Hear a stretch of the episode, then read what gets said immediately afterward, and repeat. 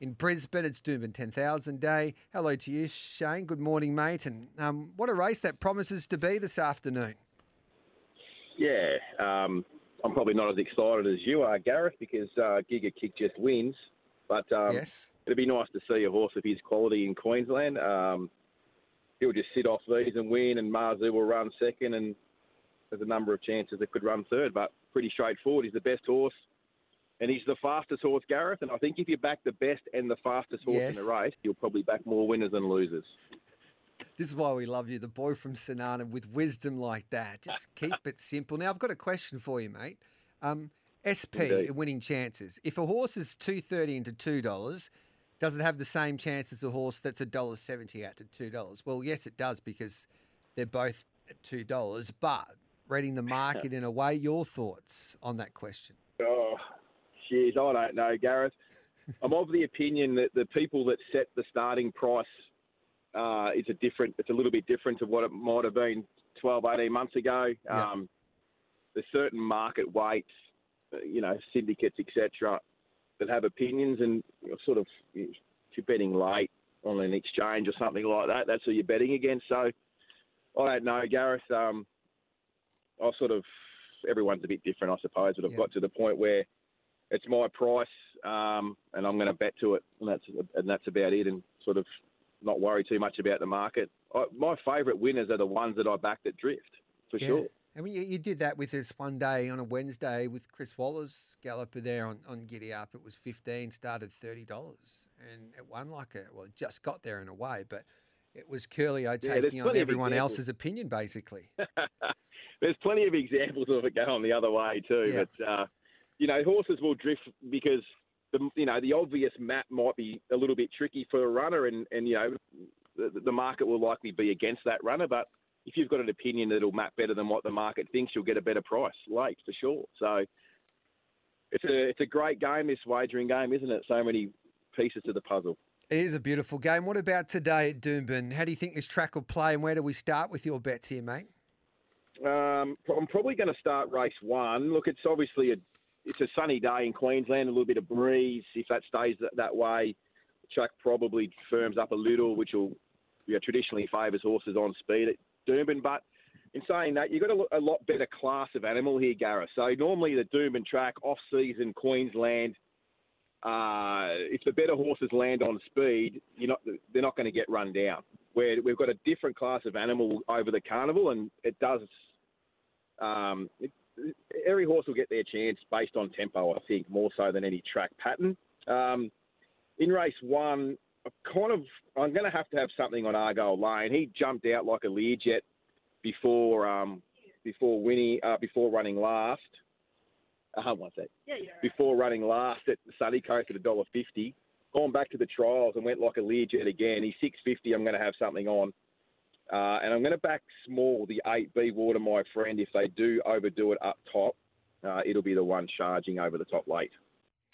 So twenty-six dollars B water, my friend. And what price do you want to take for your um, on-top selection? Sorry, what what price do I want to take? Yeah. No, about six twenty-five Argyle Lane. That'll do us with Picklebet. So...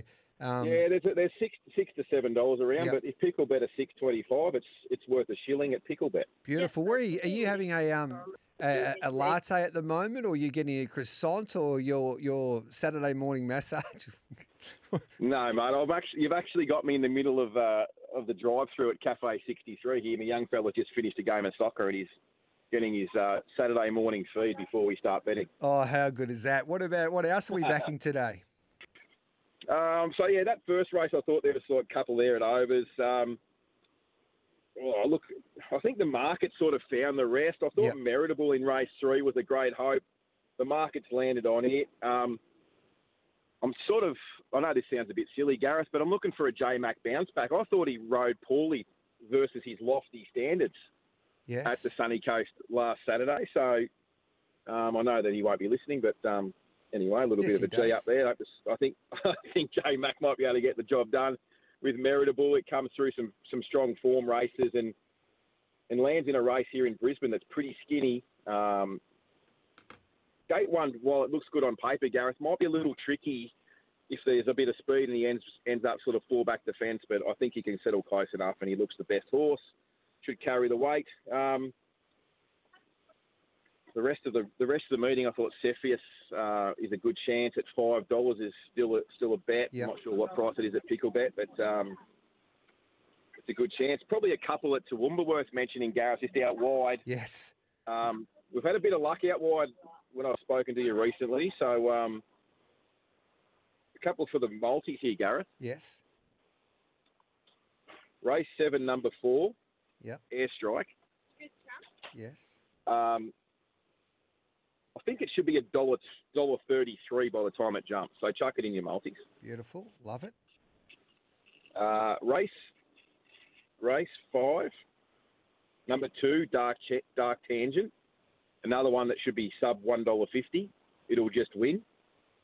Um, I don't want to be too harsh on the rest of the field, but they look completely legless versus what Dark Tangent's been doing. Okay.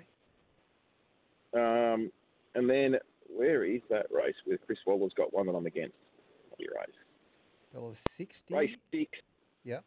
Race six, number six, Candy Clouds. It's it's very short early, one dollar fifty, one dollar sixty-five. So I think the, I think the, the Waller runner will firm. But I don't think it's much good. And I think Candy Clouds could get out to a price late, so it might be worth for those that are still looking to, uh, I wouldn't say blast out, but are still looking at wagering at that time of the hour, at that time of the day. Race six, number six at Toowoomba. A few shorties, but um, they should be getting the job done, Gareth. So I might just take that. Um, I might take that treble now with Picklebet, and I can get around four dollars, maybe four fifty. Love it. Um, how old's the young fella? Cooper's uh, just turned twelve. Oh, okay, beautiful. I was going to ask him for his best bet, but I don't know if we're allowed to do that these days. We wish Cooper the best of luck. Um, and uh, hopefully uh, hopefully, he won his soccer. And Ciurleo, we wish you the best of luck today as well. And just quickly, um, don't take a chance. Go to Alan Mance. With that motivational type of rev up you've just given J-Mac, he's the jockey I think that we can all follow at Doomben today, so he can be our hot jock thing. So don't take a chance, go to Alan Mance and just get on the J-Mac. Oh, he's the best jockey and one of the best in the world, and he's in Brisbane, so yep. He should be able to clean him up, Gareth. Beautiful. Go, good on you, Ciurleo. Have a wonderful day.